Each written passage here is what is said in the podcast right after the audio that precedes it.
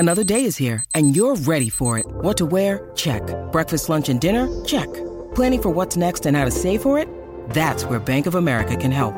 For your financial to-dos, Bank of America has experts ready to help get you closer to your goals. Get started at one of our local financial centers or twenty-four seven in our mobile banking app. Find a location near you at bankofamerica.com slash talk to us. What would you like the power to do? Mobile banking requires downloading the app and is only available for select devices. Message and data rates may apply. Bank of America N A, member F D I C. When you need mealtime inspiration, it's worth shopping Kroger, where you'll find over thirty thousand mouthwatering choices that excite your inner foodie. And no matter what tasty choice you make, you'll enjoy our everyday low prices, plus extra ways to save, like digital coupons worth over six hundred dollars each week. You can also save up to one dollar off per gallon at the pump with fuel points. More savings and more inspiring flavors make shopping Kroger worth it every time. Kroger, fresh for everyone. Fuel restrictions apply.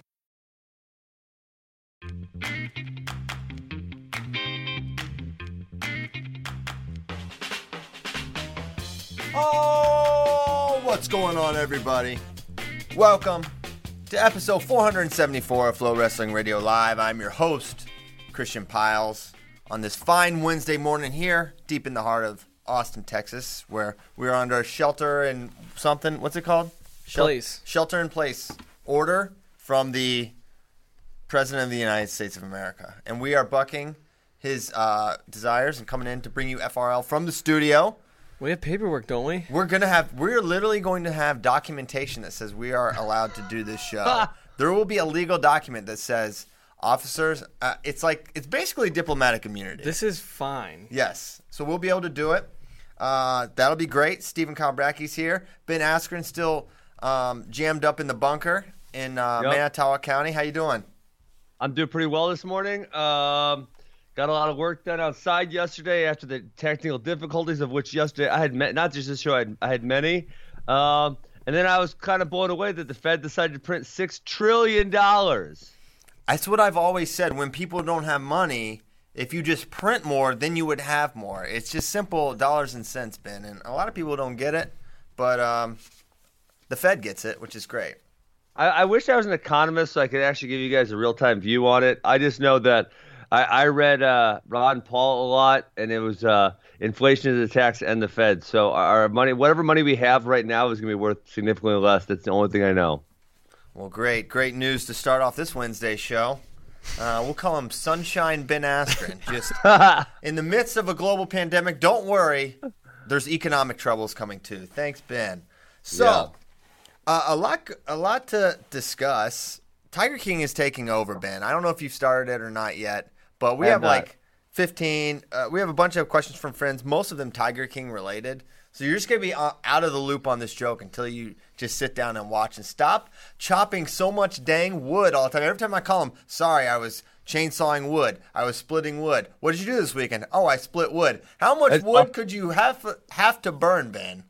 You guys don't even know. It's so much. I, that's literally what I do every single day. Daggone it. Why? You're not Are a lumberjack. Are you a lumberjack? Yeah. I'm stuck in my I, – my businesses aren't open. I podcast for like an hour. I do six podcasts a week, which seems like a lot, but then what do you do with the rest of your day? You're stuck at home. So may as well chop down some wood and then light it on fire soon after. Y- yes. Okay. Yeah. Well, watch the Tiger King. Brackey, have you got to look at Brackey's uh, – bo- Behind the Numbers article? I just read it this morning when it was in the doc. It's uh, it's pretty extensive. It's extensive. It's it's some of uh, Bracky's most extensive work. uh, Brackey, give us some of the more interesting little nuggets. It's on the homepage right now. It's a picture of David Taylor after he vanquished Bekzad Abdurrahmanov. Yeah, so I just wanted to look at, I know Spade just did the Behind the Numbers of this year's non-existent N C double A championships, but I wanted to look at the last ten or so, um, and I looked at individual champions, finalists, All-Americans, qualifiers, team finishes, um, and just kind of get a sense of, obviously we know Penn State dominated the decade, but just um, who the top programs were and, and maybe some surprising stuff. Uh, so I guess the first thing right off the, the bat jumps out is the fact that Penn State had more than double the individual national champions than the second most. So they had twenty-three and Cornell only had ten. And that was second place. Right. Jeez. Um, and it, I guess it's kind of surprising that Cornell's second, too. I suppose so, but when you figure they had They had yeah. Dake in that window. And like, so Dake, did he count as like three of those? Yeah. Or, yeah. So, yeah. So, so each individual. Correct. One, right. Yeah. So like Yanni would count as two. Right. So yep. there's five right there. They had Symaz Bozak in that window Nishon. as well. Oh, yeah, Nishon. Gabe Dean. There you go. Yeah, they they had some hammers. Um, Iowa, maybe a little surprising too, with only six. Uh, they did put yeah. a, a good number of guys in the finals. They had fourteen, so eight losses in the finals. Penn State had the most runners up. It's kind of crazy uh, when you add up their um, champs and finalists. They had thirty-six wrestlers over the last nine championships made uh, the N C double A finals. The second the team with the second most was Ohio State with only sixteen. So thirty-six to sixteen. And um, so over the past ten N C double A championships, so including this year, Penn State had eighty-seven qualifiers, but since the tournament never happened, you take out the seven they had this year, and that gives you eighty. So forty-five percent of the wrestlers that Penn State had qualified for N C double A's made the finals. That is wild. That is wild. forty-five percent of their starters made the finals if they qualified for the tournament. Um, and then probably the, the – They are, they led, um, well, three teams finished in the top ten all nine years that there were tournaments: Cornell, Iowa, Penn State. Um, no team uh, had a team trophy every single year, though. Iowa finished fifth once, and Penn State was sixth once. Uh, Penn State led in All-Americans. But then I think maybe the most shocking. This is wild. Uh, who do you think – or, Ben, you looked at it. Never mind. I was going to quiz you. Who do you think had the most qualifiers? Uh, were you surprised to see Missouri's number three? Yeah. Missouri's number three.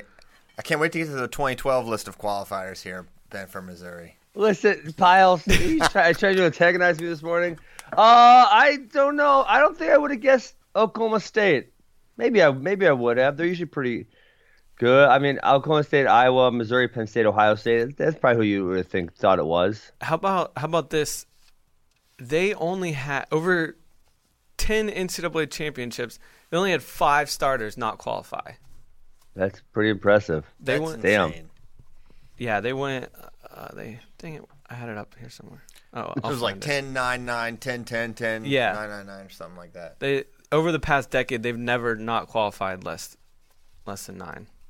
It's insane. Yeah, that's that's insane. Very good job, John Smith, getting guys to the tournament. Okay. Now, we, we've been putting out some polls. I Are we going to – I'm worried, Kyle. I don't want to take away – I don't want to remove democracy from our process. However, Uh-oh. some of the voting results have me really worried about, can we trust Twitter go. to decide to carry the weight of a, Yo, single, oh, of a vote? You, you They're, can't – Christian, did you see what happened last weekend? What happened last weekend? Richard Immel ran a, a tournament. Did you see that? Oh, you made the finals, I saw. Well, listen, someone tagged me, so I just simply retweeted the thing. Uh-huh. And people are accusing me of, like, using my social media weight to win matches. It's like, listen, bro, someone tagged me in something. I just gave him a nice, simple retweet. And I, I was able to beat uh, Jaden Cox, Kyle Snyder, David Taylor, I think, and, and maybe Spencer Lee or somebody to make the finals against Kale. Listen. A lot of people talk uh, about, like, the run Burroughs had in two thousand eleven, how good that was. That's the you ran the real gauntlet right there. Damn straight. I'm going to find this tournament for you guys. But so when you put it on social media, I mean, come on. We know we know the kind of people that lurk on social media. Well, what's interesting is they did pretty good yesterday with the one twenty-five. Yeah. But they lost their mind at one thirty-three in some of these.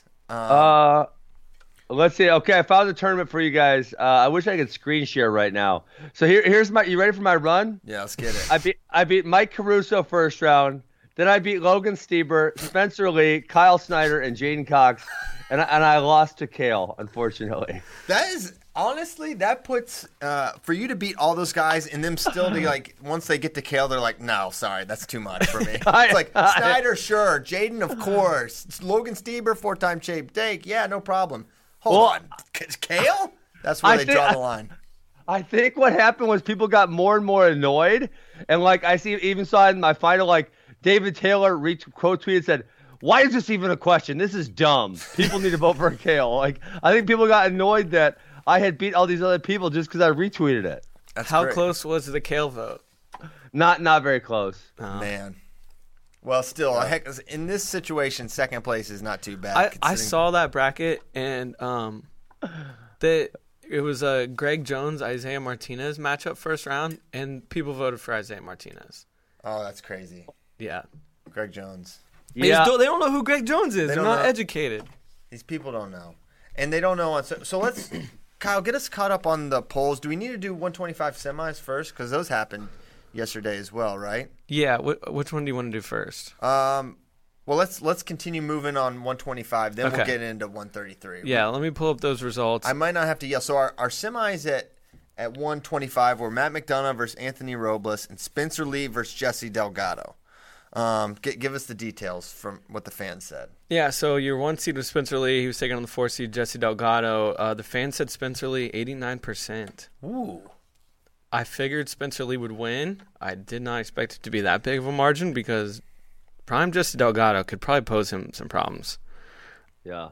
Um, and then I, I really wonder how that match would go.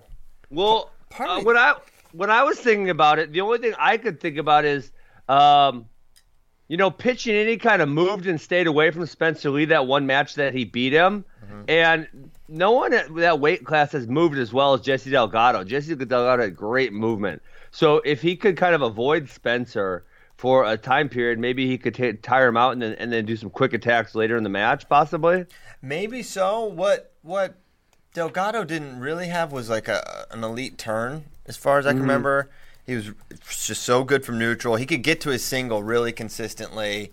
He's a great finisher out the back door, and of course, everyone knows his leg passes were um, out yeah. out of control. Really good scrambler. But I I just feel like in one of those scrambles, Spencer would just go like freak mode and hold him on his back and pin him or something like that.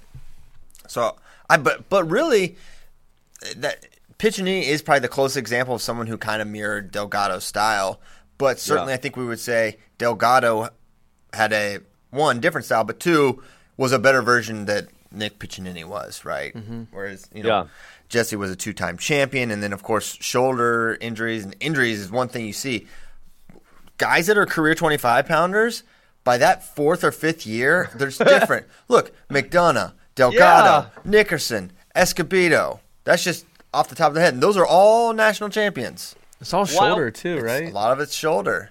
What's the deal with cutting weight and having your shoulder hurt? It sounds like you maybe shouldn't. I don't know. I've been doing some uh, doing some research. Seriously, though. Um, and then on the other side, it was your two-seed Anthony Robles, your three-seed Matt McDonough. Um I'm glad this one didn't go. I was afraid this one would go the wrong way, but Robles sixty-five percent because uh, we literally saw that final. I know these are different year versions of the guys, but I think we know. Yeah, and also yeah, yeah but your fears were confirmed at the one thirty-three poll, where we literally had the N C double A final, and they still you guys messed this up. All right, but first, before we advance, um, Spencer Lee or Jesse Delgado, are we all saying uh, Spencer Lee in a uniform fashion? Yes. Correct. Okay, and Anthony Robles over Matt McDonough? Correct. Yes. Got it. Okay, so that is the final. It will be Spencer Lee versus Anthony Robles. And this will be a fun one. I'm not going to tip my hand on, on where which way I'm leaning here. Someone someone said this on Twitter, and it got me thinking. Um, someone said that Robles might be the best one twenty-five pounder ever. He might be. If the winner is the winner of this the best one twenty-five pounder of all time. Oh my uh, gosh! No, I'd like to throw. I'd like to throw Stephen Abbas, Abbas in the bracket for sure. Let me think. Who? Uh, I wish we had. Do we have a list of one twenty-five pound champs anywhere I can look that up real fast? I don't think you're gonna be able to top Abbas beyond this list of the the top ten, right? Yeah, uh, that would be my thought at least. Okay, so now we have our final set. Kyle will make that poll after the show, mm-hmm. and then we will, then we will duke it out. Robles versus Spencer Lee. Which Thank is, you guys for voting too. These polls have been getting really good numbers. Yeah, so great numbers. You. Better, better turnout than. No, I'm not even gonna make fun of anyone. I'll make fun of Mike Bloomberg. Why not? That was funny. Yeah, he spent a, he spent half a billion dollars, and all he got like he got the one representative from the lost city of Atlantis or something. Was, he could have just given everyone a million dollars, Christian. That's the math. Okay. Ben, you are an economist after all. All right. So let's get to one thirty-three pounds uh, where we're debating. If you don't know, we're trying to figure out the best uh, of each decade for every weight. for N C A A wrestling. So one twenty-five is down. We have it down to the finals. Spencer Lee versus Anthony Robles. I think we all saw it matriculate in that direction, and now we're going to have the the head-to-head match that will never happen, but it will happen here on F R L. So now we go to one thirty-three, where we're starting with the quarters. It's an eight-man bracket, and we whittle it down to there's only one. So give us the this quarters. This one, I think we can all agree, is not as cut and dry. No. one twenty-five. Definitely Pro- not. Probably going to be a lot more contentious. Um, and uh, Tony Ramos was not happy with the seeding that was done in this bracket. To, to, okay, hey, Tony Ramos, I, go ahead. But can I ask you guys a question? Because I, I was obviously intermittently on and off yesterday and listening to you guys. Did you guys explain to everyone like yesterday that, you know, we only picked one year of each person? So, for example, we had to choose between twenty thirteen Jordan Oliver and twenty eleven Jordan Oliver, right, or whatever years it was. No, I don't think we did because we didn't have anybody um, that was like two weights in la- uh, yesterday's bracket. So good job, Ben. Yeah, yeah. so that, that was that's an important distinction to make, is that we, we only chose one version of somebody, because in some ways it'd be dumb because you can't have like Zane twenty sixteen, Zane twenty seventeen, Zane twenty eighteen. I mean, that would just be absurd, right? Yes, it would be absurd.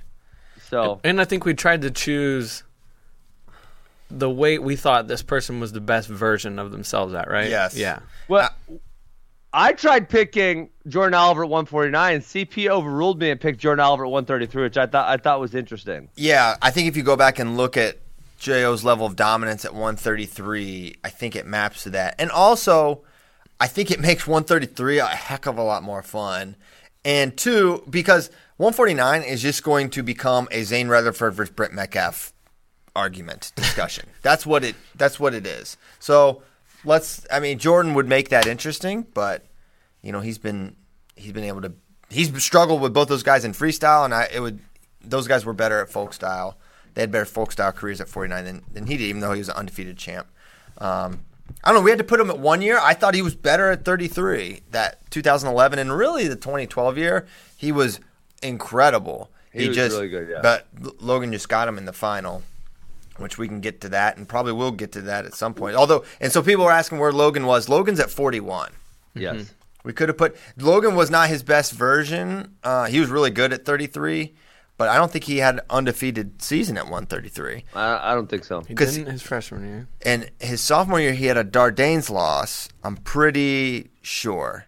Yes. He definitely lost to Dardanes at some point, and I don't think it was his freshman year. So yeah. And he had – Hey.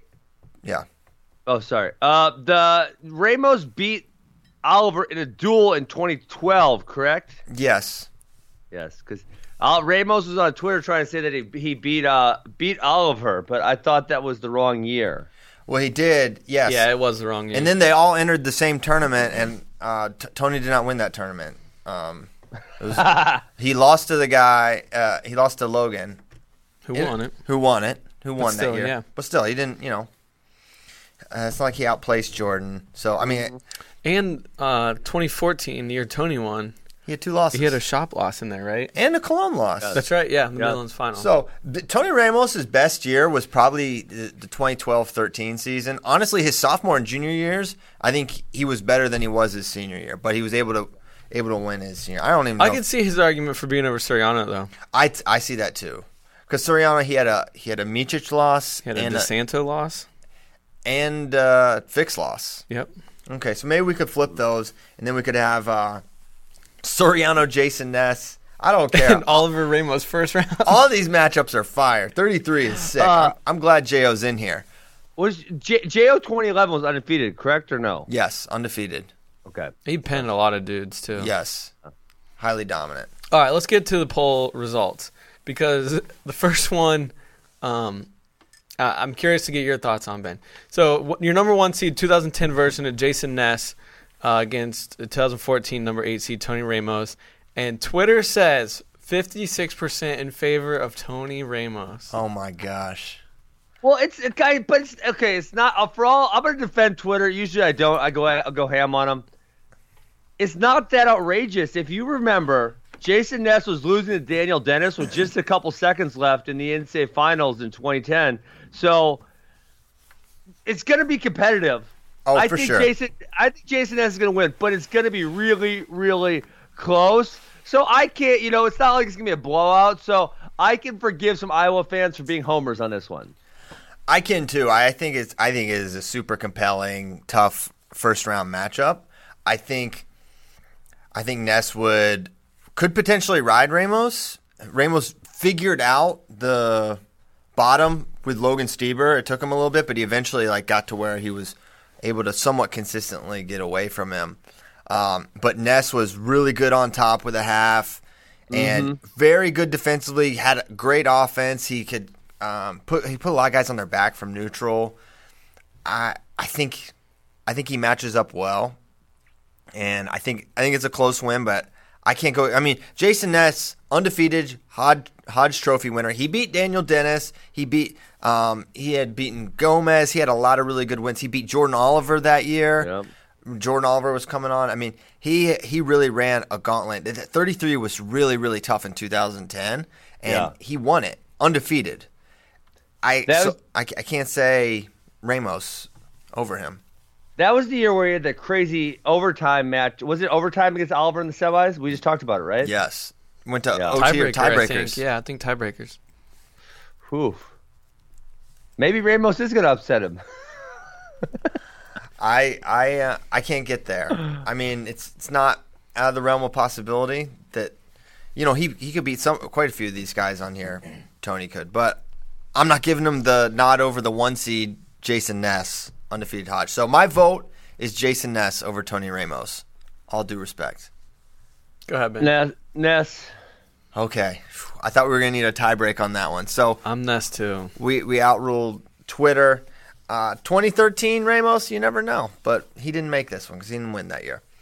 All right, next up. All right, next up, your two-seed Jordan Oliver, twenty eleven version, against the twenty nineteen version, number seven seed, Nikki Ruckers. Nikki Ruckers. Nikki, Nikki Folkstyle, Nikki Freestyle, Nikki Push-Ups, Nikki Pull-Ups. Nikki Page Views. Nikki Page Views. Okay. I, I I think this is a really tough matchup for Suriano. I think I thought Nikki all decade was gonna go ham on this poll. I think if it was Instagram, maybe. Yeah, on the gram, it's over. It's over. It's weird because on some of them, maybe we'll find the only ones that have like kind of weird results involve Iowa wrestlers, and then that'll then it'll make sense. But like this one, they went strong for J O over Suriano, and yeah. I agree. I think twenty eleven Jordan Oliver, as great as defense that Nick Suriano had, Oliver just had so many ways to score. He wouldn't have been able to play that the the game he try, he plays against Dayton Fix, where just real controlled, yeah. low off.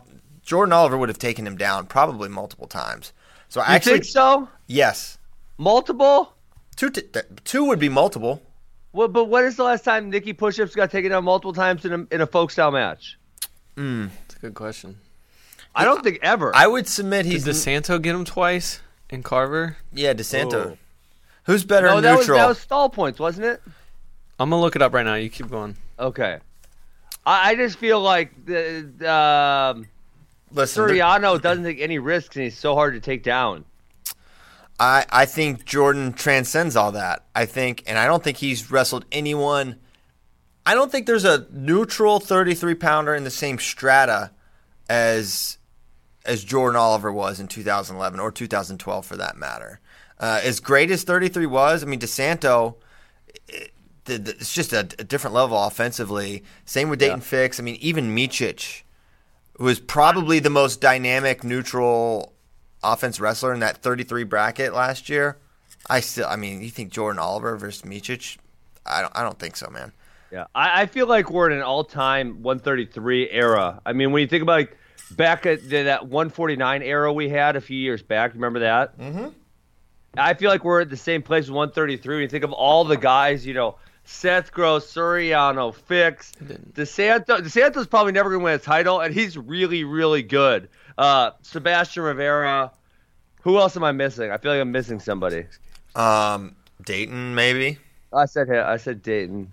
Sorry, I'm watching Me, I, I, I, said Micic. I didn't say Micic. Yep, he's really good. I think, you know, Gross was in there. So, um, only one takedown from DeSanto, but uh, I think Spencer Lee got him twice in the N C double A finals. Yes. Well, Nikki Pushups was in the. He was Nikki Hospital at that point. That's true. uh, Nikki knee infection. Okay, so I, I stand by what I said. If anyone thinks Nick Suriano will not get taken down multiple times, I don't think that's crazy. But I just remember watching Jordan Oliver and the things that he did, and I just think he would. I think it would happen. That whole match is going to be neutral. Okay, n- neither of them ride yeah. unless there is a chance Jordan would ride him. Jordan was unreal on top too. Super, super good. He had a lot of turns. He could tilt. He would chop. He could cradle. He was really good. Wow. I kind of I uh, may, maybe showing my hand here uh, a little bit. No, for this Nomad just posted on Twitter. Jordan Oliver's combined two thousand eleven and twelve, fifty-seven and two, twenty-nine pins, nine techs, twelve majors. Yes, dominant, dominant. Boom. Where's Nomad? No one knows. He has not been in the chat either. He's been off the grid. What? I think he thinks the coronavirus will get, is like could come in through the internet tubes. Come on. I don't know. I don't know. Legit? He's been the most off the grid I, I can remember him being, except when he goes to, you know, his random trips to Kansas and stuff. Okay. All wow. right, so we're all in agreement with Jordan Oliver. So we got J O yeah. over over Nikki Suriano. Yeah. All right, let's move um, to your three seed. This is why I'm about to get rid of y'all's Twitter access. Well, let's let's do the other oh, okay. one first. Okay, got it. Your three seed, uh, twenty sixteen version of Nishon Garrett um, against your six seed, twenty eighteen version of Seth Gross uh, when he won his national title at South Dakota State. Twitter says fifty-six percent in favor of Nishon Garrett. This is the hardest one for me. Yes. This I, is I, super, I super tough. And I really, part of me thinks Nishon would just get a couple too many takedowns on him. And we, we know Seth can give up some takedowns. But the other, then I flip on the other side. I'm like, well, Seth Gross is really good on his feet too. And Nishon has some defensive uh, liabilities yeah. with his head yeah. hands. He lets guys in. And when you, if you let Seth Gross in, he finishes a lot. And he would get out-scrambled by Seth Gross, even on those finishes. I remember Jesse Delgado. When he yep. when Jesse could get uh, Nishon to the drape, he was able to finish, right? Yeah. So I go back and forth and back and forth on it, and I don't know how the mat would factor in here. I don't know if Seth would be able to ride him or not. I can't figure Ooh. that out. I, I, I don't feel, know. I feel like twenty eighteen Seth rides him. twenty eighteen Seth was just so good on top. I So I've been – my initial – my gut, like, boom, I was like, Nishon. And then as I thought about it a little more, and I thought about that version of Seth Gross, not the one I saw this year, the version that was just unbelievable, the, that dominated Stefan Micic in the All-Star and beat him again, as great as Stefan was, uh, I I think he gets him. I think that yeah. Seth Gross beats Nishon Garrett. Mm. I that's Man, it's tough. Too. This that's is the toughest is. one so far, by far for me. I'm picking twenty eighteen Seth Gross also. Wow. Oof. So, okay. So, Bracky can make us – he can make it a tie. Two for Nishon, two for Gross. And then so, we need Nomad. And then what the heck do we do then? We need Nomad at that point. Um, this is kind of this is kind of great because you guys are going to leave us in a cliffhanger. We don't know who's going to be the deciding vote because Nomad didn't show up. And so tomorrow we'll find out. These two had – at least one crazy freestyle match at the U S Open. Um, yeah. Nishon w- typically wins in freestyle. Yeah, because he gets fours. He does. He takes f- Seth to his back from, from the doubles. Now, obviously, that doesn't matter in folk style. Um, I just – I think I'm going to take Nishon. So we're two up. All right, we need Nomad. All right? Tell him to tweet us. Tweet us your tweet, vote. Daggone tweet, it. Tweet, tweet the winner, Nomad. Hurry up. Oh, my gosh. I'm going to get mad either way. All right. Um, so while we wait on that, do you want to start the one that – oh, he's typing. He said I'm in. Okay. Uh, Nishon versus – what What year? twenty sixteen Nishon when he won in N Y C against twenty eighteen Seth Gross. Yeah. This was the Nishon, the decked returning national champ Cody Brewer in thirty seconds. Yeah, he did. In the semis. That happened. Yeah, but Cody Brewer did crazy stuff all the time. Like he could be fantastic or terrible. You don't. You never knew. All right, we have a we have a winner. Okay, I think I know who he thinks. The Nomad has weighed in, and he takes and advancing to the championship semifinal match from South Dakota State University, Seth Gross. I knew it. Whoa! He said folk style equals Gross, and um, I think that's fair. I think that version uh, of Seth, I think it would be such a crazy match. It would be. It was crazy in freestyle. It would be crazy in folk style too. Um, man, thirty-three is so good. I love this bracket. All these guys are like so fun to watch. Okay, yeah. Next one. All right, this is the one that makes no sense whatsoever. Daggone it. Uh, two thousand fifteen, number four seed Cody Brewer of Oklahoma versus two thousand seventeen, number five seed Corey Clark of Iowa. These two wrestled in the N C double A finals, and yet Twitter says fifty-nine percent in favor of Corey Clark. He pieced this man up. And this is also it Corey ha- Clark Iowa fans. With one with one arm. Iowa fans. This was on na- this was nationally televised. Okay? It was on E S P N. How did you miss this match? Cody Brewer pieced up Corey Clark. It happened. I'm sorry. I know you don't like it, but it happened. And Cody Brewer was absolutely on fire and probably would have made the Olympic team if they were held that weekend in freaking Saint Louis. That's how good Cody Brewer was. I think he would have taken out Sajalayev, okay? The guy was winning everything. No one, Dardanes was like the one seed or whatever. He like majored him. He would not stop taking him down and putting him to his back. He was like drilling on the one. It was an unbelievable run. Maybe, Bracky, we'll get into that at, like in a couple of days, but I just want to pull it up. Really. Oh, that that was unbelievable. I mean, no no one saw that one coming. Nobody. It was so wild. I mean, we so all wild. knew it was a ridiculous thirteen seed. Remember, we were all mad about that? Yeah, we were right? kind of mad on that. Wasn't he like twelve and zero or something? So first round, he pins. No, he lost to Earl Hall that year. Actually, you know what? Uh, I stood by the thirteen. You did. There were other people it, mad. It was it, it was actually the right seed. He had barely wrestled all year. He had lost to Earl Hall, who was seeded what? He was the the sixth seed. He had. His wins at that point were very pedestrian. And then he was on fire. All right, so first round, Dom Malone, fall. Second round, Johnny DeJulius, who, who has beat him. Pinned him, I think. He pinned him, and then uh, he pinned him in Vegas, but I think he also he may have had another win over Brewer. So then he he majors him nine to one. Then he has George DiCamillo, Beast. who the next year was an N C double A finalist. or Yeah. At some point down the line was an N C double A finalist. Uh, he majors him fourteen to five. And then the one seed Chris Darnanes, he beats fifteen to three. fifteen to three. All right, bloodbath. Okay, and then how close was the Corey Clark final? It was eleven eight, but if you look at Clark's points, they're like all escapes. He had, yeah, it was one of those yeah. matches where you're like, folk style scoring makes no sense. How, I guess he, did he get one takedown at some point? He might have. Maybe, or maybe stalls or something. He might have got a reversal or something. A reversal is what made Gwiz Kuhn really close. When it yeah. like, shouldn't have been close. Uh, okay. All right. Got it. So, so I've got Cody Brewer because the match happened and he won. Same. Same. Okay. Also, like I said, this is the one-armed version of Corey Clark. Do you remember that? He literally had no shoulder. His thumb and wrist were all messed up. It was insane that he even won. And it's really what is interesting is that he beat Seth Gross in the N C double A finals right. that year, who a year later we're saying beats Nishon Garrett, and we may say Nishon makes or Seth goes even further here. So it's four one after one. I guess he gets and Nishon beat Clark in the finals too one year. Good point, yes. man. Thirty three is really really competitive. All right. Yeah, I mean thirty three is crazy because. I mean, honestly, like I said, Ramos over Ness isn't all that crazy from no. the from the eighth seed. No, not at all. Yeah, I think I think if Ramos had a couple cracks at Ness, I think for sure he would get him. But hey, uh, it's it's stumping me here. What is uh, what's J O's other loss? Because Nomad put fifty-seven and two. Obviously, you have the Stieber finals. Ramos is the Ramos at, at Carver Hawkeye. That's the other one. Yeah. Okay. Got so it. He loses to national champs sometimes. Mostly not, though. Hmm. Okay. Did he get riding time? I don't know. Corey Clark has five takedowns, though. Or Cody Still, Brewer. Or, yeah, Cody in the Brewer. second period. Cody oh. Brewer had five takedowns, so.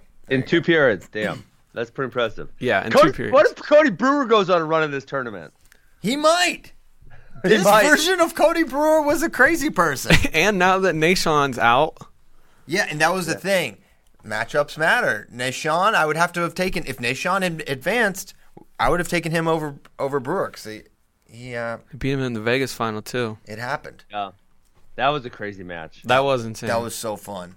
Okay, forty-one. Did we do forty-one? Didn't do forty-one. Didn't do forty-one. He'll do forty-one today. forty-one quarters will go out today. We got a lot of polls going out today. So many polls. forty-one quarters. Should we do caucuses? twenty-five finals, thirty-three semis. All right. All right, Ben got my caucus joke. All right. He's not a big caucus guy. Yeah, not a big, we're not from Iowa. See, that's the thing. Maybe that's the problem with these polls. You know, we need to have, if we had caucuses, then Iowa would, would do a little better job because they're used to the caucus format, not regular polls. Well, this year they blew it. They didn't have the results for like two weeks. Well, it's hard. Okay, now, twenty twelve N C double A tournament. Was, I don't know if you even got to listen yesterday, Ben, uh, during the show. Was there anything you wanted to yell at us about during our two thousand eleven well, recollections? It was very on and off because I would I would keep trying to log on to V MIX to see if that could work, so then I had to have the other one on mute, so I, I didn't get to listen to a whole lot of it. Copy that. Okay. Yeah. When I was, I was, I was messaging you guys.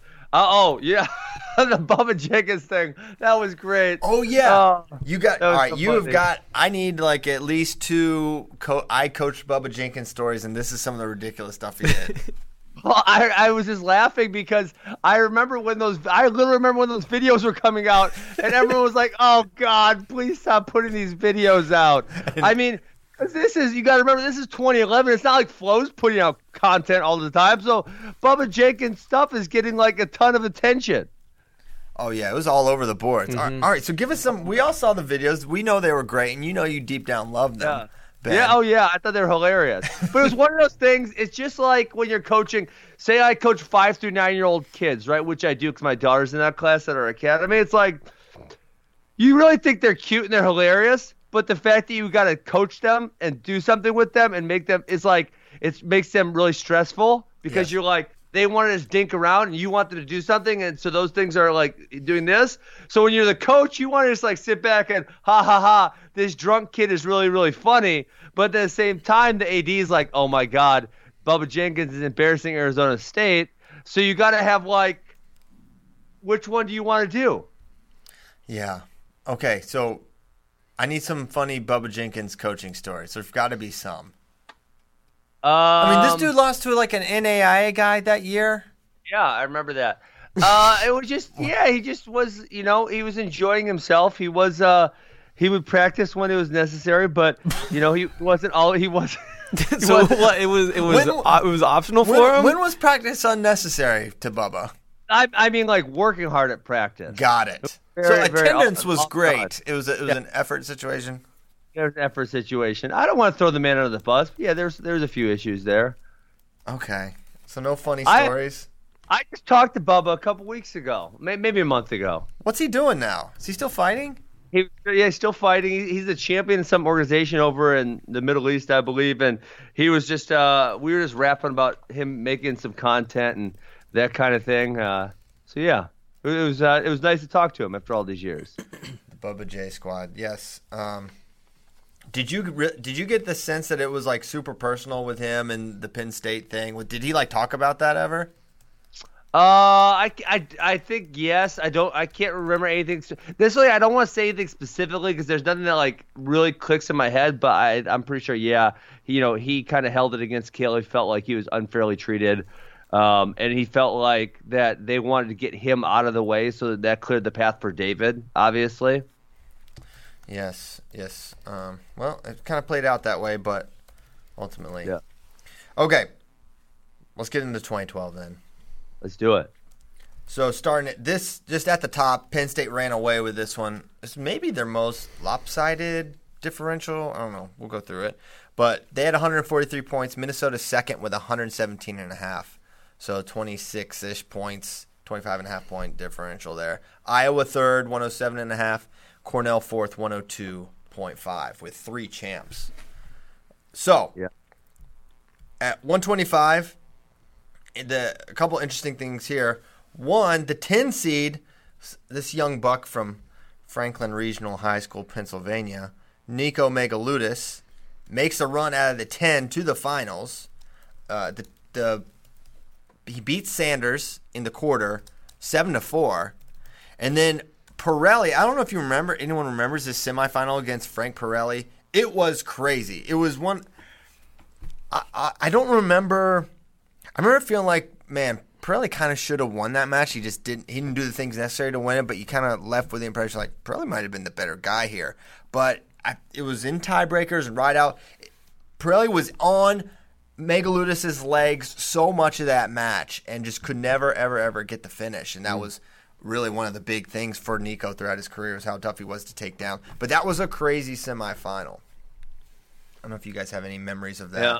I, I don't really remember that stuff, but I, I remember the uh, feeling of, oh, my God, you know, this is kind of going downhill for Penn State once Megalutis beat Zach Sanders, which I think – I can't remember if they – I think they wrestled other times that year and Zach Sanders won. Yes. I, and I know Megalutis was a gigantic underdog. And when Megalutis pulled it up, it was like, oh, my goodness, they're gonna, they're going to run away with this. And then, sure enough, they ran away with it. Yeah, they did. And th- those were big points. At, at that point, you know, it wasn't a, wasn't a runaway for Penn State. And then you get when you got ten seeds making the finals. And he was a true freshman, remember, right? Yes. Yep. Did not redshirt, comes out right away, and uh, makes the finals. Rougher news, Alan Waters out of the three, D M P'd. He lost early to Anthony Zanetta, Zanetta of Pitt, who was – he could do this from time to time. He he had some yeah. big wins in his career. Never – I don't think he ever placed. He never quite put it all together at an N C A A tournament, but he was always a tough out, really quick guy. Could get to legs consistently, and um, for whatever reason, Waters uh, lost to him in overtime. Yeah, that was that was hi- highly unfortunate. And then Waters lost in the WrestleBacks to the round of twelve to Jesse Delgado, also highly unfortunate. Delgado, who lost to uh, Bedleon, and we talked about that semi a little bit. I don't know why we already yeah. talked about that semi, but I, I don't remember that semi. I'm blanking on that one. It was crazy, Ben. They. The it was so many reviews and all these stoppages, and um, I don't even know if they had the challenge break at this point. I know they didn't, but I don't there was, think so. There was all this stuff going back and forth.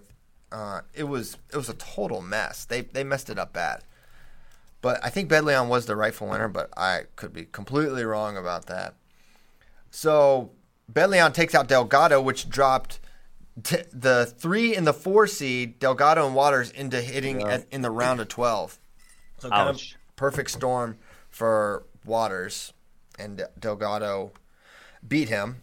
McDonough really unchallenged in this. He goes fall, fall, thirteen three, fifteen seven, then four one over Nico, who he had beaten earlier in the year. And I think it, I think that was a close match as well. I think they pretty much only had close matches. I wonder if Nico was ever bonused in his career. Like, did he ever get pinned or something? I don't feel it. He was just so hard to score on. He was so good defensively. I, I don't feel like he ever got crushed. And he was almost like too flexible to get turned too. Yeah, that too. Kind of weird, but um, so one twenty-five. That that was the main heat there. I don't know if you see anything, uh, Bracky, that sticks out to no, you. No, I think you guys hit it all. Wow, we just nailed it. First first yeah. shot. Uh, Eric Speed of Virginia Tech was, like, really jacked. I remember that. He was from Texas. mm-hmm. And Johnny DeJulius made one twenty-five pounds. Congrats, J D J. That had to be terrible. terrible. Okay. one thirty-three. Oh, my gosh. We haven't even got into it yet. We've somehow, all of this conversation around thirty-three and twenty-five and crazy what? matchups and Jordan Oliver and Logan Stieber, we haven't gotten into the, the match. Well, I, I believe it's because we uh... – You know, we talked about these weight cuts because we've had the the two thousand ten through two thousand nineteen uh, brackets that we've been doing. Yes. yes. So a lot of it's coming out. Yeah, they're coming out now. So the, in this one, I don't know if we want to just start with the fact that this was the Jordan Oliver, Logan Stieber controversial N C A A final. But let's back up a little bit and talk about Logan Stieber's path. He's got Mason Beckman in round one. Pins him. Then uh, Jordan Tomei of Army, who I don't this, remember him. He was scrappy. He was he was tough. Um, but it's funny because Jordan, for the first time I've ever noticed this, Jordan asked an F R L question yesterday, and now we're now his name comes up today. I've never seen his name. I was like, is this? Because when I saw it, he has like no avatar. It was Jordan Tomei, and I was like, man, that was the Army thirty-three pounder back in the day. And I looked it up, and it's like, yeah, ex-Army wrestler or something like that. I'm like, it's him. Wow. And then sure enough, here he is getting pinned, regrettably, by uh, Logan Stieber. But don't feel bad, Jordan. He did that to almost everyone. Yeah, nothing to be ashamed about there. Then Logan beats Chris Dardane seven four. Dardane's Dardane's had to beat Shop just to get to him. Yeah, Dardane's had a tough draw. And Good then bracket. Tony Ramos in the semi four two. So for the two seed, this was quite a quite a gauntlet he mm-hmm. had to run. Uh, and I'm trying to remember some of the details. I think Tony was close in this match. Uh, to I think he was close to a takedown or something at some point. It w- it was definitely his uh, one of the, their closest meetings they they had had because previously I think this was the iconic Big Ten's picture where yes. Tony like Tony kind of got worked in the Big Ten finals and like. He's just kind of like yelling at Logan, and Logan's like mouthpiece is out, and he's just like smiling with his hand out. Oh, someone, someone tweet that picture at us, and we'll retweet it because it's a great picture. Um, it was kind of, it kind of like captures both of their person. Like Tony's just a, a tough pit bull, like not fearless, and Logan kind of was always just kind of go with the flow. Never took it, took himself too seriously or too seriously, even though he was an absolute killer. And it hey, all sets uh, up the final. Okay, we can talk about the final. I didn't realize B J Futrell had three falls to get to the semis. I don't either. remember that. I have what? no recollection of that whatsoever, including over Joe Colon. Yeah. And wow. Nick Soto, Southern Scuffle legend. Nick Soto. Hey, I I had no idea. If you told me B J Futrell made the N C double A semis, I was like, no, he didn't. It's like, that didn't happen. I, I have no recollection of that. Probably because I was like, no one's going to beat Jordan Oliver, so I never – probably when this was happening live, I only watched Stieber Ramos mm-hmm. and was just like, this is not even going to be a match, so maybe that's why it, I don't remember it. I remember B J being so good, but I didn't think he ever made the semis. How about J O? He didn't get out of the first period till the semis. No. Yeah, he, he was didn't. good. So you have to remember going into this match that Jordan – was an undefeated N C double A champion the year before. Um, was he? Un- but was he undefeated going into this as well? I no, guess no, no. He lost to Ramos, man. He lost to Ramos this year, but he still got the one Probably because he yeah. went over Logan. Because he beat Logan soundly at, at the national, national duels. It was not a close match. Uh, Three takedowns to zero, I think. Yeah. So uh, Bracky's got. Oh man, it's so crazy seeing both these guys so little. They're so skinny looking. That's crazy. Uh, so it was not not close, and it really didn't enter your mind that this was a possibility. It did not enter my mind. seven three, and J O rode him for two fifty-two. And you have to remember yep. the other thing. Jordan Oliver was just – it was just known. Jordan Oliver is huge. He is so, so big. The weight cut's hard. So you think Saturday night Jordan Oliver is going to weigh one hundred sixty-five pounds. Like he's just going to be an yeah. enormous person. This the duel presumably would have been off like an hour weigh-in, which you think would make it harder for Jordan and more possible for Stieber to, to make it happen. But all that went out the window in, in this one with Logan getting the, the win. And, of course, it ends with Jordan in on a double leg where they literally had to rewrite the rule book so that that would be a takedown moving forward. So what, did you guys call that a takedown or not? Like when you here's, saw it live. Here's where I here's where I, I fall on it. If they had to rewrite the rule to make it a takedown, right? They had to change the rule. That means it wasn't necessarily the rule when it happened, right? Yeah. Does that make sense? So if it was the rule, then they wouldn't have to make a rule change. They wouldn't have to make an amendment to the rule book. So yeah. for that reason, I'm like, well, I guess it's not a takedown. If they said, yeah, we kind of blew it, all right, fine. To me, now is the question, should that always be a takedown in folk-style wrestling? Yeah, probably. I, I mean, think that's why they made the change. It's like that should be a takedown. Yes, that, absolutely. Yeah. Absolutely, I, I don't disagree with that. So I kind of feel like by the rule book, maybe it wasn't, but I feel like it was. So like if obviously they're in the kind of that, that chest wrap double position, but Oliver was so low down that I didn't feel like Stieber had any control of it. And if, if he was higher up, like I said, Jared Frayer chest wrap, then I could see the argument. It is interesting because um, as I as I wrestle with my son on a daily basis now, and it, we wrestle freestyle, and he he'll get me on a double, be sitting there like this is not two, it's two in folk style, not in freestyle, and kind of explain like the position and why. Like in freestyle, this is sort of dangerous, and there's guys that were like like Jared Frayer where they could be sitting on their butt and just like yeah. chest wrap you over, but it's different in in uh, in folk style, and and yeah. The other thing is, you know, J- Jordan, you're, if you're kind of stuck there, maybe you work up. The thing that always like is burned in my mind is kind of the weirdest part of it is like how quickly They just had them shake hands and get off the mat, and it was over. There was no, like, I don't even remember, like, a yeah. discussion among the officials. And I just remember John Smith kind of like, what, what's going on here? What's happening? And the, it, I just remember there was not a level of consultation I thought would have been appropriate given the magnitude of that moment. That stu- stuck out to me. Yeah, for sure.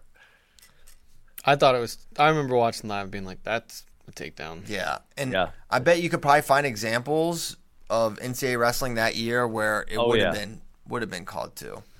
Yeah. I, I wish in situations like that, you'd be like, you know what, let's just go neutral and overtime and, and, and do it that way. It was a really good match. Logan hit a hit a really sick um, – did he hit a slide by? Or I, I he, feel no, like it was a slide by. I could be wrong though. I thought he also hit – oh, and he also – I guess he had two takedowns, right? Yeah, because he had that single leg and he threw in that far boot. Um, what did Wait. they call that? You know what I'm no, talking? No, he he only had one takedown, I thought, because then he had escape and he chose bottom and had an escape. Okay, so only one takedown. Oh, well, one of them he ends up throwing that boot in on the far side. It was a really nice takedown. Um, mm-hmm. I wish we had that on the site. We could pull it up. It was really, um, really good. Did you get the details of the national duels match? I did. Uh, A t- two takedowns, a reversal, riding time for J O. So it was two two going into the third. J O had riding time, um, but then he reversed him, kicked him, got a takedown, rode him the rest. Six. So seven to seven three three. So from seven three to, to Logan winning, as uh, Bracky's pulling up that match. But yeah, I the it was this was one of the more divisive, and I think I think most people did think it should have been a takedown. It yeah. should have been two. But yeah, it was a weird, weird thing. And Jordan got – maybe Jordan had the slide-by takedown. He did. Jordan had really, really good slide-by. Of course, Logan would have like the oh, – Logan and Hunter both had like the over-collar pass-by that was yep. super slick and quick. Uh, they both hit that really consistently. So one thirty-three was super fun that year.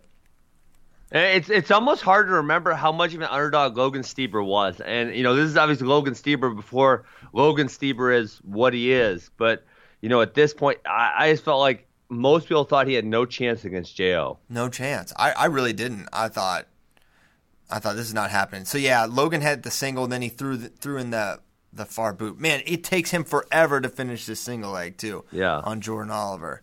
What a great match. Those guys are... freaking awesome. In the first period, too, Logan was completely like rear standing on J O and couldn't finish either. And then they Look. wrestled in freestyle a couple years later um, at the Open. I remember that match. That was really, really close as well. well oh, really? I thought J O beat him up a little bit. Someone was on the winning takedown as time expired in this. Really? One. Yes. It was crazy close. I remember calling the match. Now I can't remember who actually won. I'm. Oh, it's def- definitely J O. Jordan won. Yeah, Jordan won. It, it was close. I'll find that one, and we'll post it. Okay, that was one thirty-three.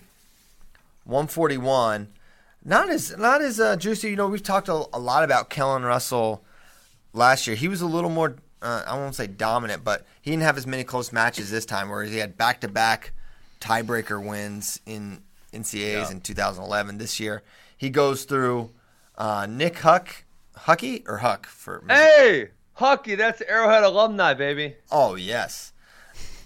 Then Luke Veit of Hofstra. Then he beats Nick Dardane seven three. Hunter Stieber five two. Remember, Hunter beat him that year. Hunter came out as yes. a true freshman and won Vegas over him. Or, or I think he won Vegas. Yeah, I think he beat, Vegas, I believe. He beat Mangrum. I know he beat Kellen, but he might have lost to Mangrum that year. I don't know. It's, it's all becoming a little bit of a blur, but everyone remembers him beating Kellen Russell. That was crazy. Hunter, true freshman. True freshman. Hunter beat Kellen, Marion, uh, Mitchell Port, and I think he beat Mangrum at some point that year. Yeah. He did, well, he beat him in the quarters for sure. So he loses to Kellen in the semis. Then Kellen beats Marion in a really competitive final that goes to overtime. Marion, I think, got a late takedown, hustled it down, but then gave up the takedown in, in O T to the two-time champion, Kellen Russell. Blair Academy product for Michigan, now coaches at the University of Michigan. He was really, really good. Uh, I, got no, I got nothing else. Yeah, it wasn't all, you know. That's boring weight class. They they ain't all winners. Kindig Mangrum round one. Kindig Mangrum. This is the second year in a row Kindig was the unseeded. Yeah, he he struggled a lot at the beginning of his career. Yeah, it was it was kind of a, you know, they talked about the weight a little bit, like it was tough for him to make forty-one. I, I don't know if that was a thing or not, but Nybert Soufflon first round. Oh wow, that's interesting. Soufflon, that's Earhart. Then we got two Earhart kids in the same bracket. Wow. Oh baby, dynasty. So then, hey, Molinaro Villalonga round one. Holy cow. Molinaro had Villalonga All-American, Sakaguchi All-American, Grajales All-American, Justin Accordino in the semis, who by default was an All-American. And then he beat uh, Dylan Ness in the final. Molinaro was undefeated this year. He had a really, yeah, really good, good season. Remember? He, do you remember what he did in the Big Ten Finals this year? No. He teched Dylan Ness.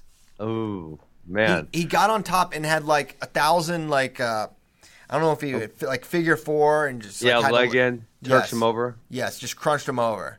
And I remember, like, at the end, he's like, flex. I'm pretty sure he teched him. What, a thousand Minnesota fans are about to scream at me. I, I'm, I'm blown away here that, okay, so two things I remember. Number one, I remember Nick Lester over Donnie Vinson was totally insane. Totally insane. And then I don't remember J S Justin Accordino pinning Ian Miller, and I'm having a hard time fathoming that, oh, but that happened. The, I, if I'm remembering correctly, these two just, like, threw each other for a while. It was just, like, a back-and-forth crazy Ian Miller match, and Justin Accordino, I'm pretty sure, threw him and pinned him or, or pinned him in an exchange. Uh, that was crazy. I do remember oh. that. That was wild. Yeah. I think Miller may have, like, concussed himself in that match.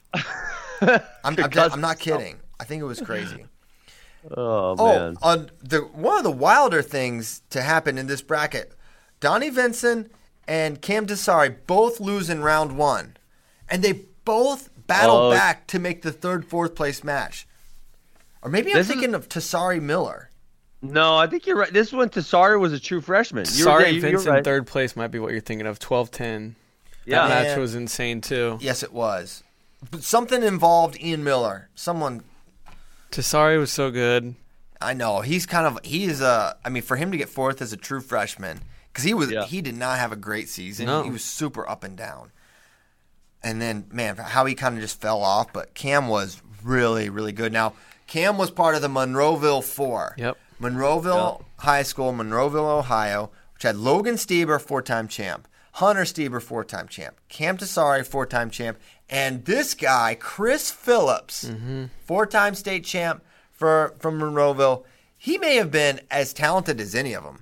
From a talent perspective, this dude won Ironman as a – was he a freshman when he won freshman. Ironman over yeah, Roddy? Beat up At like, Brian, Rod- Brian Roddy, yeah. yeah. He beat Brian Roddy, who was number one in the country, I'm pretty sure at the time, or something like that, uh, like a fourth or – I think he was either a junior or senior. He beat him. He beat him soundly. And, kinda, and the difference with him was he was wrestling these upper weights. You know, yes, he, he was wrestling yes. men. This was like a seventy-one pounder as a yeah. freshman. Yeah. He was, he was unbelievable, Chris Phillips, but – Just, I think the difference was like Logan and Hunter that they just loved it, and it was like, and I think for Chris Phillips it was just kind of a thing. He would run track and do other things, and by the time he got to college, he it was he was a non-factor from a yeah. guy that looked like you got to get this guy in your team. Is this another Kale Sanderson type? This upper weight that moved so well. He was hitting fireman's carries. He just seemed to have everything. But I, I believe he beat Ed Ruth the following year, correct? I think Ed beat him. Oh, really? Yeah. I think Ed beat him and Lofthouse that year. Oh, okay. I could be I could be wrong. I could be completely misremembering. Ed definitely beat Lofthouse at the in, at the Ironman. Um, yeah, high, high school wrestling is not my expertise, but I thought I remember Chris Phillips beating Ed Ruth, but I could definitely be wrong. The YouTube version. YouTube it. That's not that hey, man, the, the other thing at this one forty-nine bracket, I, it's crazy how many guys who are – like, ended up being really good who weren't that, you know, Mario Mason, unseeded, ends up, he ended up All-American. Um, Chris Villalonga, Scott Sagucci, Nick Bruschetta, he ended up All-Americaning at Three some times. point. Three-time All-American Three, Nick Bruschetta. Mm-hmm. Uh, I believe Nick Lester ended up All-Americaning. He was unseeded. A lot of uh, Steve Santos, I believe, All-American. He was unseeded. A lot of unseeded guys who ended up All-Americaning. Santos was one of my uh, one of my favorites because he was a deep sleeper in fantasy for me one year, and he ends up balling out I think he got third the year I had him. Yeah, he, extremely so. high placer. He was excellent that year. This is also one of the years where Cole Van Olen was a three seed in tenth place. Oh, he man. got he got Tessari'd in the round of twelve. Oh boy, poor, poor guy. Uh, so Phillips Law did lose to Ruth at Ironman. three two Okay, three two But that, that, that just shows you kind of where he was. What what this guy? I mean, you think about him. Some of the. The best high school guys that are like the biggest questions, Mart, uh, Felipe, Felipe Martinez, Felipe Martinez from Graham. Like that was, if you'd have said like soft, his like junior year, sophomore year, be like this is a multiple national champion. Like he had beaten Tony Ramos, beat Tony Ramos, Ironman. Yeah, he had beaten multiple really really good guys. It just, man, it's so crazy looking back, and um, I feel like it happened more then than it's happening now. I feel like th- they're materializing better. But I, that could be just like a recency yeah. thing. But you know, Felipe, Jamie bias. Clark, um, yeah. Sam White. Uh, who is? You know what? A fun who's that thing Blair kid? Um, Christian is to Austin go to Ormsby. the old. Yep. Who? Austin Ormsby. He went to Oklahoma State. Oh yeah, yep, yep. yep. He Those had. Uh, I won't say it. Pass. Um, anyway, I was gonna say something, but I'm not gonna say it. Uh, yeah, you're going to the old um, Cliff Keen All-American in teams. It's like crazy. I there, I can't remember what year it is, but there's like one out of the top ten that actually make it in college. It's wild sometimes. Yes, and uh, maybe this was just a wild, wild time. Okay, yeah. So that was forty-nine. It was crazy in that it just went. I mean, if you look how the seeds map to the placements, it was, it it didn't really happen. Uh, okay, one fifty-seven. This is one of the Dake ones. He went pin, pin, pin, four oh over Sanja, four one over Saint John. Saint John, this was the year Saint John, um, serious knee injury, I'm pretty sure. Um, this year it was all taped up and stuff? Yeah. I think so. Well, he had the – I think he got – yeah. But he his path was really tough. He had Drake Howdeshell, literally an N C A A champion in round one. Then he had uh, – Roger Pena, not Roger Reyna. Big difference. Roger Pena was really, really good on top. They called him R J. Very good wrestler. Dylan Alton in the quarters. Okay, he yep. placed third, I think, this year. Yes, he got third that year. Then he had Jason Welch, N C A A finalist. This would be the N C A A finals next year. He beats him five one. He out-scrambled Jason Welch. Consistently. And Jason, if you don't remember, Jason Welch was like, Mister Scramble. He was like, that was like what he was known for. And so Saint John routinely out-scrambled him. And then you go through all that just to be staring across Kyle Douglas Dake. And that's just a, that's just a hard day for basically anyone at the N C A A tournament. And he loses four one, a respectable result. And that was it. That was it. How about yeah. James Green, James Fleming, second round? Yes. It was an overtime match and then a Welch Green quarter. Right. That was that's a yeah, and Welch pulled the upset there over Green. Green earned the uh, or was it an upset? No, it I guess it wasn't an upset. I guess it seems like an upset now.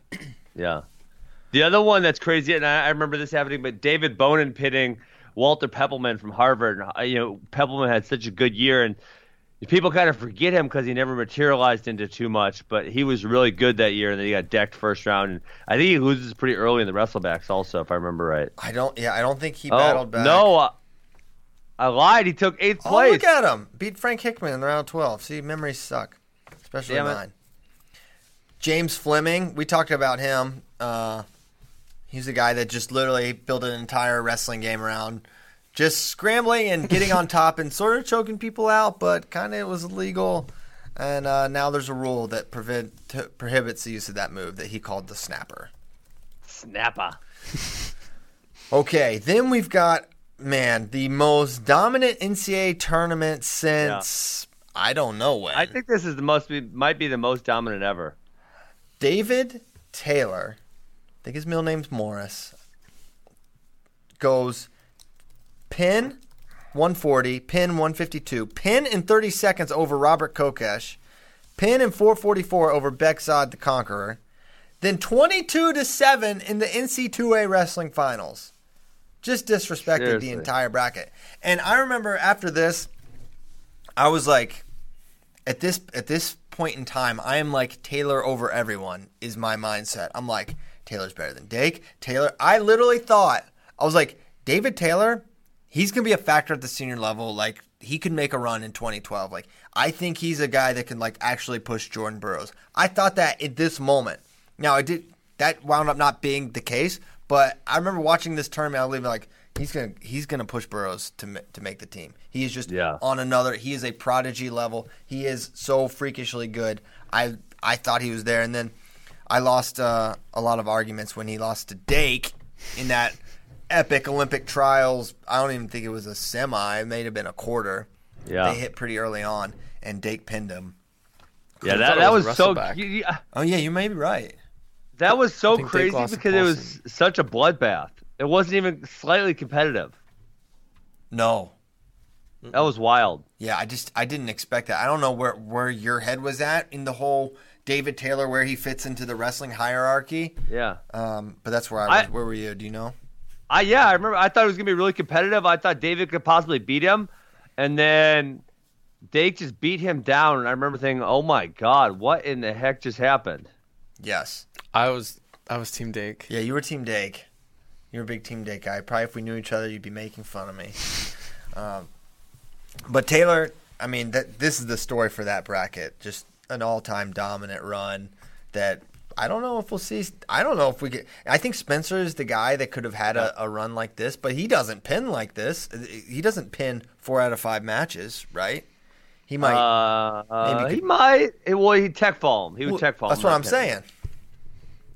Which, yeah. you know, you could argue that's that's. more impressive, but it does not earn as many points in uh, N C double A wrestling. Mike Evans D M P'd out of the five. He was too big. This was the year he was cutting so much weight. The man, this man, uh, you know, he he had a solid season. He was the five. Mm-hmm. This was his. Made the Big Ten Finals. Was this his freshman year?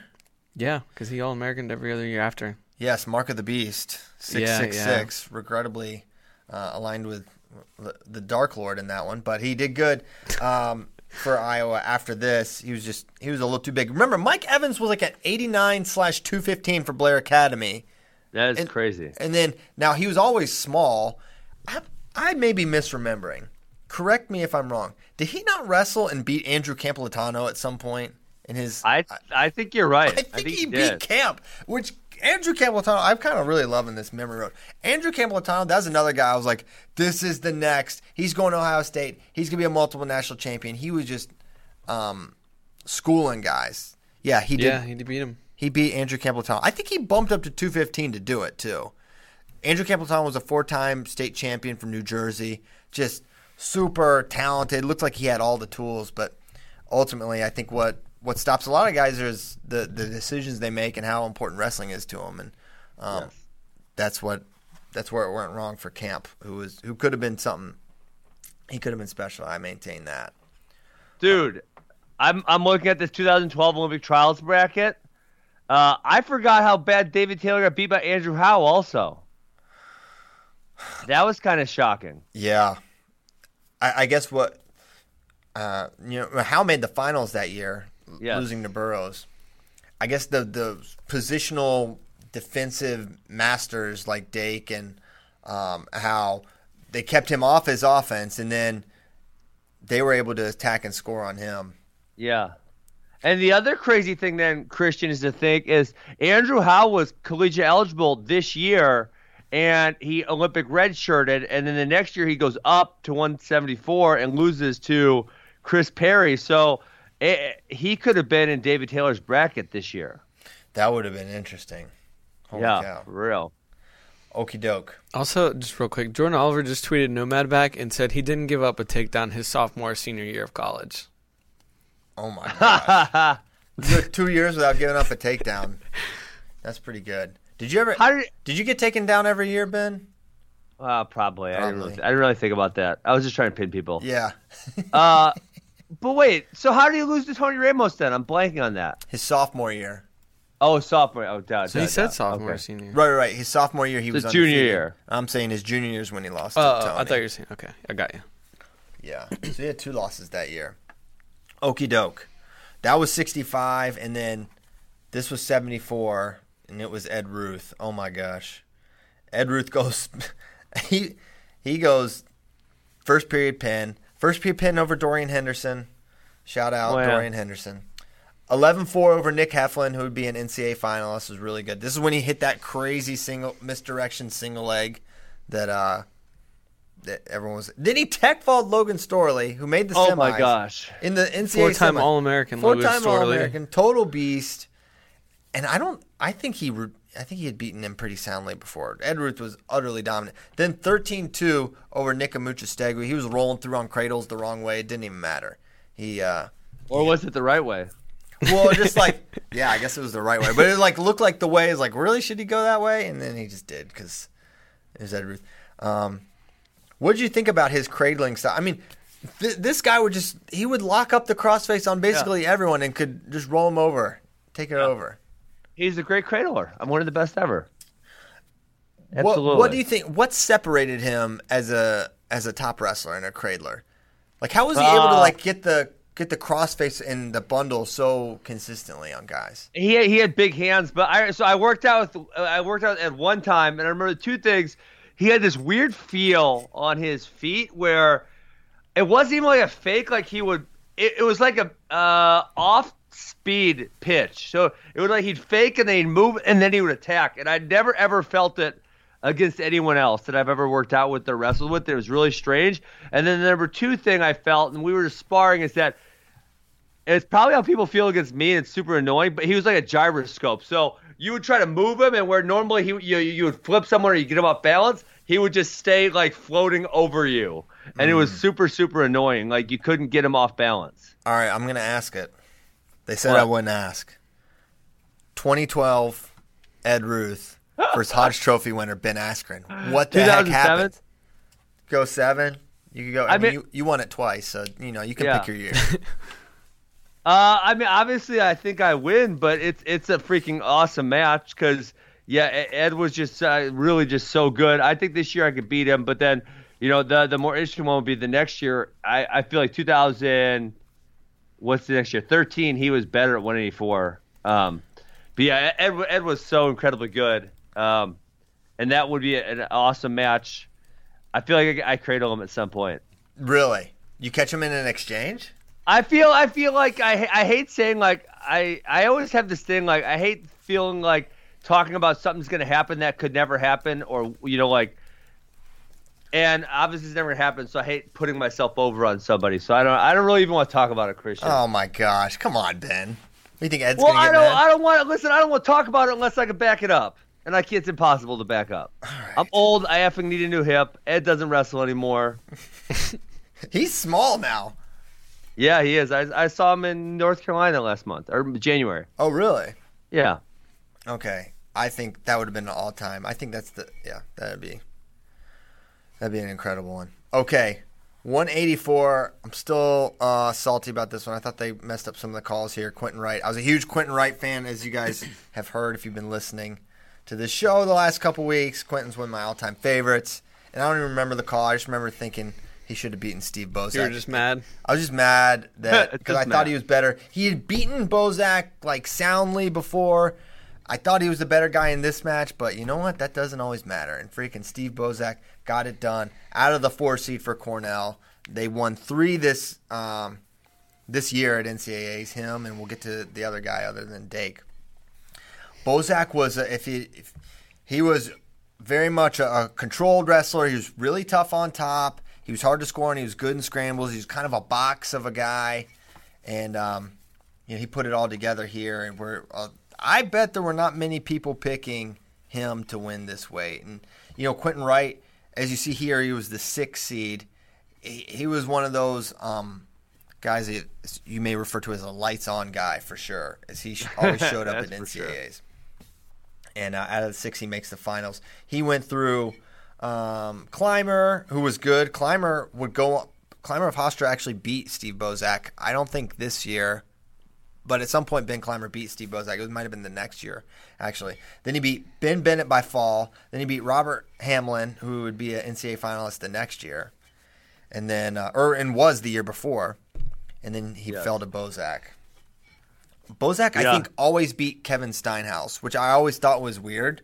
But I'm pretty sure Bozak, like they wrestled a bunch, and if I'm remembering correctly, for whatever reason, he just like had his number. This was the did, year. Oh my gosh, this was the year what? Austin Trotman was unbelievable. I thought Austin Trotman, Austin Trotman, kind of should have beaten Steve Bozak here in this semi. This was a, a wild I, semi where I thought like he was so close on several takedowns. He was just like blast doubling through guys. He just looked amazing. And he fell to Bozak in overtime. It was a, it was a great match. Austin Trotman was like legitimately could have won the title that weekend. He was wrestling that well out of the nine seed. Yeah, I, I don't remember that, that Joe Blanc, LeBlanc match either. But Trotman Trotman really came on his senior year because I don't believe he All American prior to this. No, he did not. He did not. And I remember. I, oh, sorry. Yeah, I, I just think I thought of him as like he was kind of down here, and then when he took that step up, and then obviously he wrestled at the senior level and had some success mm-hmm. after this, but I did not see it coming at all. He he just had an he in this in against LeBlanc, he like double legged him a bunch. But I remember so vividly. Um, I think they were at Rutgers. It was Roper and Fretwell were doing like a live, it was on Flow, like a live N C A A preseason show or something, and they were answering a bunch of questions or whatever. And Lee said, uh, and Lee Roper, he went to App State. Mm-hmm. So I'm like, okay, he's being a homer. He's like, if Austin Trotman doesn't place this year, I will eat my hat. And there was like a, at this time on Flow, at this time on Flow, there was a chat. And I remember I got in there and I just typed, you are going to eat your hat. Because, like, I knew all the results and everything. I was like, Trotman is not placing. I was like, like, all of these years, I was like, he's his fourth year in college. He's, there's no evidence he's going to place. And um, Roper probably, I don't even know if he even saw that comment. We didn't even know each other at that time. I was just like a a, a dork just watching everything. Um, but you Lee, should have to eat a hat V A now. Is for lovers. I think I have to eat a hat now, Lee. Lee, you probably never knew that. I don't know if I ever even told you that, Lee, but nah, I know you're listening probably because you know, you're in that quarantine life too. So, yeah, that happened. Uh, maybe I have to eat a hat. Good job, Lee Roper. Uh, Grant Gambrell, Ryan Loader, first round. Oh, that's interesting. Loader, Did, Loader won. Was this the was this the concussion year for I think. Gambrell? Gambrell had uh, concussion problems one of his years and ended up. I think it was this year. He was he wore that headgear. Mm-hmm. He didn't have like the L D R headgear. He had like regular the Cliff Keen head, headgear with just like this pad in the front of it. Um, yeah. So that was too bad. So that was that. And Trotman got third this year, beat beat Robert Hamlin. So many hats have to be consumed out of this one. He was out of control. Then we get to another um, another big one, another Cornell, Cam Symaz. He was a wild card. He had he had Morgan McIntosh in the second round, and he technical fouled him twenty-two to seven. That, yeah, that is crazy to think about when, how good Morgan was, both in high school and then later on. Yes.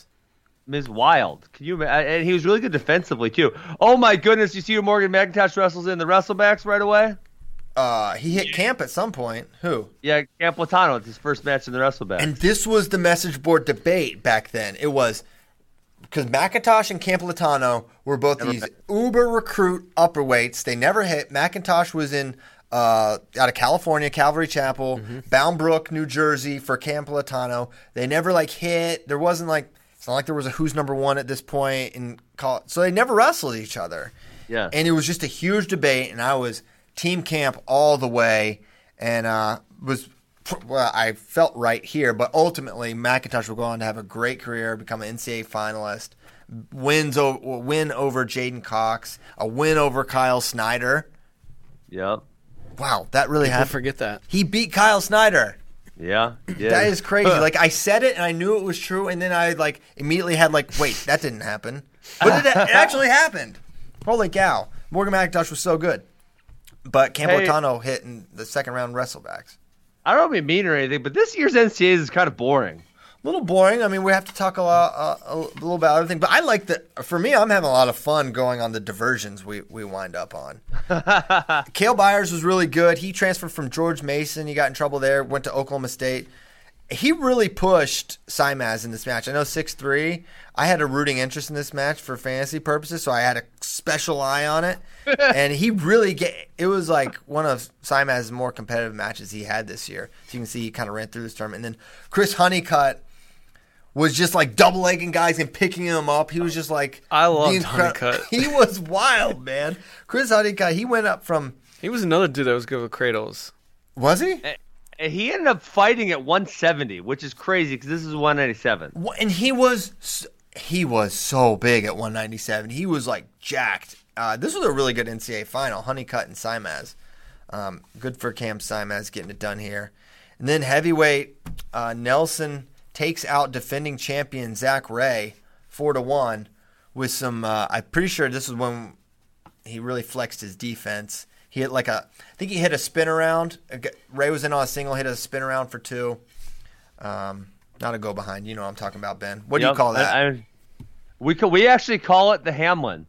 The Hamlin, okay. Because he's so good at it. We're Man. talking about when they're, when they're lower on the ankle on a single leg and you spin? Yep.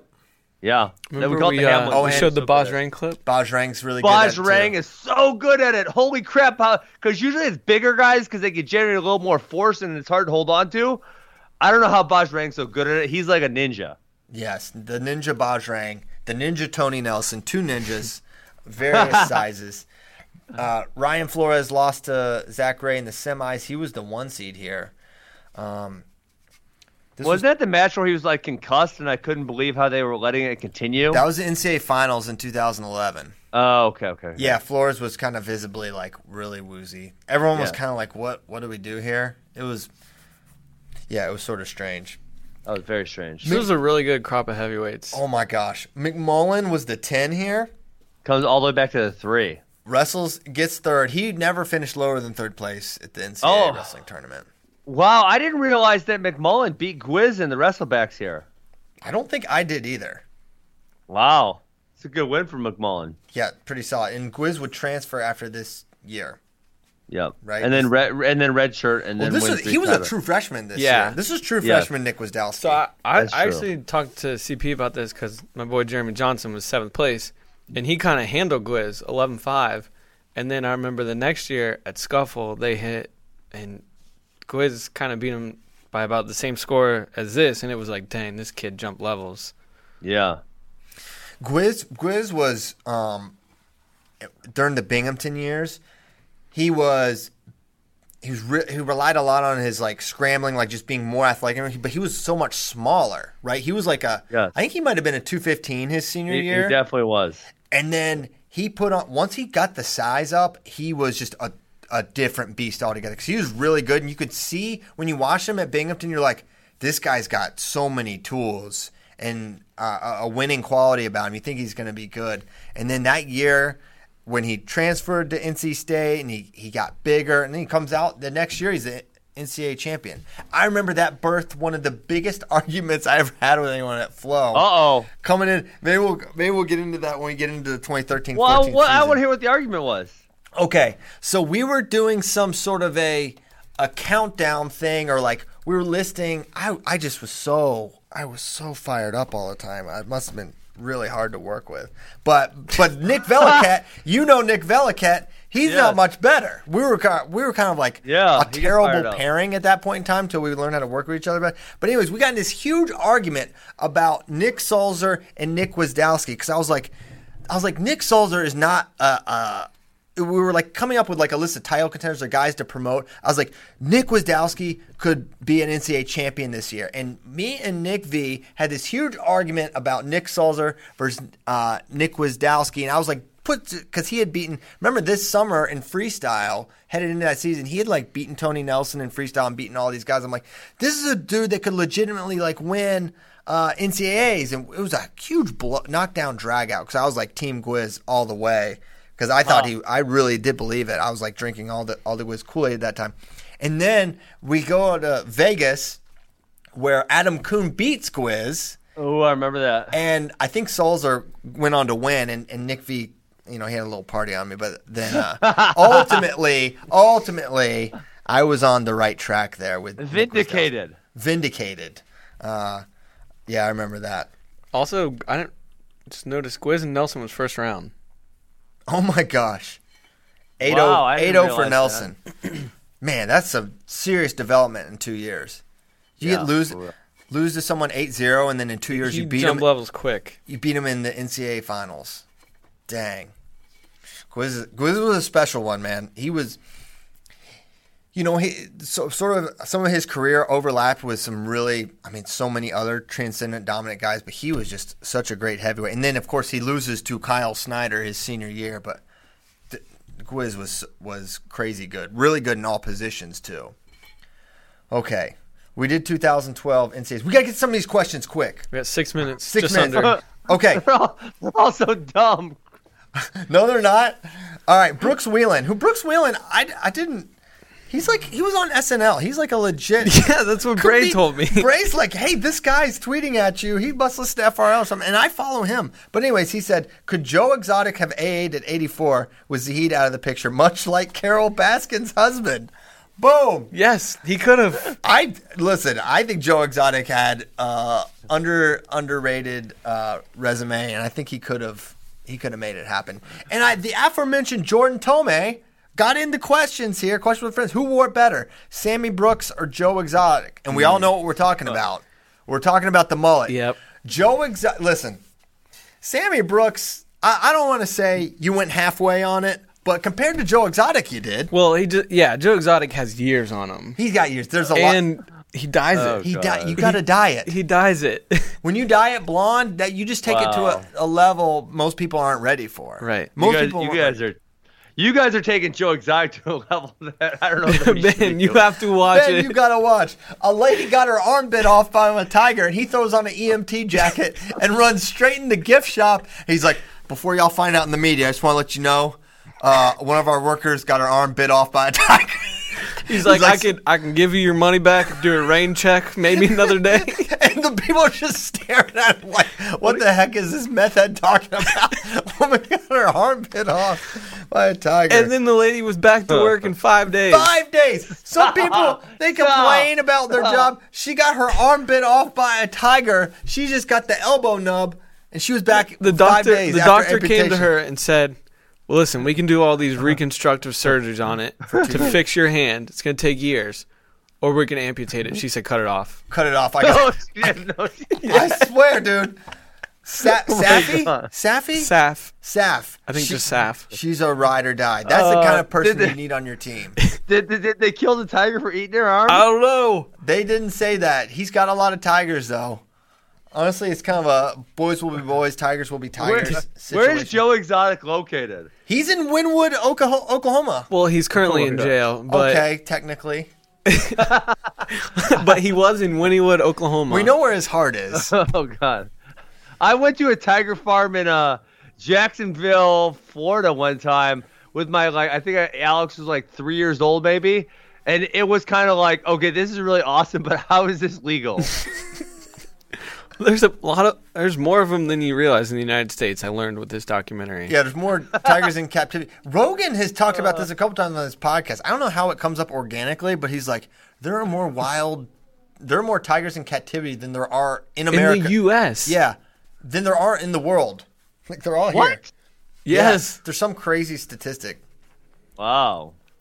Uh, okay, a wrestling question. Does Suriano go up, go twenty-five, thirty-three, or forty-one? If one thirty-three, does Alvarez move up or down? I see, which, knock on wood, Suriano returns to college wrestling. I don't think that is a guarantee. I think there's a distinct possibility Nikki has wrestled his last college match. I hope that is not true. I think Nick goes thirty-three again, and remember, Alvarez can redshirt. Mm-hmm. Yes. Or they could redshirt Aragona, bump Alvarez. I think Alvarez has the frame to go oh, forty-one. Oh, absolutely. He's yeah. he's long. Long, lean. I think he could definitely go up. I think uh, Rutgers is in a good position to um, do that. And also, remember this. Nick has another redshirt if he wanted it. This was an Olympic year. He has his regular redshirt still, too. Oh, my goodness. Please don't do that. I'm not saying. I'm just saying. I don't want him to do it just because I want him to be in college wrestling ASAP yeah. as possible. Same here. I want I want that as well. Uh, T- Thomas Vivian, how good would John Smith be under current freestyle rules? He would be outstanding. Amazing. I mean, if, as long as leg attacks are helpful and being having a like legendary leg lace, still good in wrestling, I think he'd be amazing. Oh, hey guys, I did my. I meant to tell you, I hate like just going way off subject, but hell, we're on Questions for Friends. Uh, I did my research after we talked about it, and the only other twenty-five pounder in from nineteen seventy on that I think could go with those guys is uh, one Tom Brands. Yes, because he was. I guess the weight was twenty-six at that point. twenty-six. Yeah, yeah. Tom. So yeah, Tom Brands, Spencer Lee. Let's ask Tom and uh, Spencer. You know how would it, how would it go, guys? Tom that Spencer. Was- Tom Spencer, Robles, Abbas, group of four. That Round would... robin, top bottom out. Oh, wow. Round robin. Let's get it. Okay, what's your top five favorite Flow films? I want some recommendations on quarantine. Can we have a whole list so I can like look through them so I just don't do what comes off the top of my head? Maybe we could provide that the next time. Uh, off the top of my head, I... Ter- Terry's iconic. Terry I mean... is just like really great. I I really like the um, Cole, that's really good. I really like the one with uh, Kerry McCoy, the Injustice one. Just like it's just a it's horrible what happened and how they, they really hosed Kerry McCoy, but it's just an interesting story and it's cool to hear the perspective of like Bender, Rich Bender, and you know other people throughout that one.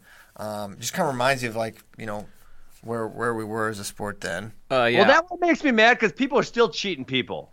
Yeah. So I feel like Terry and Kerry Collat are the obvious ones. Uh, some maybe under the radar ones. I really loved the Imar one, mm-hmm. uh, To Hell and Back. Yep, that was good. Um, and then I think the David Taylor one is really awesome too. Magic Man? Yeah. Why? Uh, I David's just brutally honest about a lot of tough moments. You know, yeah. He talks about his redshirt year when he was not having the best. The best season, and then he talks about the Bubba J loss, and then the Burroughs U S Open loss, and Dake too. You have the whole Kyle Dake dynamic in there too when he went up to sixty-five. Um, so I actually really enjoyed that one. I love Daniel Dennis Wildman. Oh yeah, Dan, and that's like, so I know Dan pretty well or well enough to be like, that's what he's like. Like it, it really captures who he yeah. is, which I think is like what you would want to do. Obviously, the funk is very good and, and certainly captures the essence of one Ben Askren. Uh, I thought I thought it, you know I, I got greatly benefited from the fact that Mark Bader was, I don't know if you'll call him the producer, but he just knew me so well, so he probably knew all all the right things to ask, and we you know we didn't have to talk about it. It was just someone who's been my friend for you know twenty years almost. Yes, yes, that was a definite benefit. Keepers of the Flame is really good too. Oh yeah, that was awesome. Just from where Minnesota came from, and uh, J. Rob, and they have so many of the the J. Rob's awesome. Yeah, J. Rob's great. Um, th- it's a really good one. There's some Brock stuff in there. I really like that one. That's a three-parter. Colat's a three-parter. Gilman, Love Me or Hate Me is really fun too. Um, yeah, there's a lot of really good ones. We got twenty seconds. twenty seconds. Okay. Oh. I right, watch the watch the time that Cornell tricked Nishon Garrett into thinking someone gave a million dollars for worm research. That's a very funny one. Uh, just go to the film section and type worms, and it'll come up. So those are some of them. There's a, there's actually there's so many dang flow films. There's more coming. Uh, lucky for you guys. Mind of Mark Schultz, very good. Mind of Mark Schultz, very very good. Uh, I in, in I worry danger. about the Mind of Mark Schultz. Um, but it was he was pretty lucid here. And uh, Pavel Delagnev, one of, one of my favorite guys in the sport. So I guess we got to get up get up out of here. Um, thank you guys so much for listening to yet another episode of Flow Wrestling Radio Live. We will return tomorrow, come heck or high water, maybe with legal papers in hand. Perhaps we can produce those on live uh, live radio. We'd like to do that. Thanks for listening. See you then. Thanks, Ben. Thanks, Stephen Kalbracki. Keep it right on here. We're rolling right into some other content. Um, I don't know what it is, but it's good. Uh, I think we have a few minute break until, but then Bader's show at the top of the hour with Jordan Cutler, Nico Megalutis, Jaden Cox, Jakara Winchester. That's all you need to know. Thanks so much. See you next time. Peace.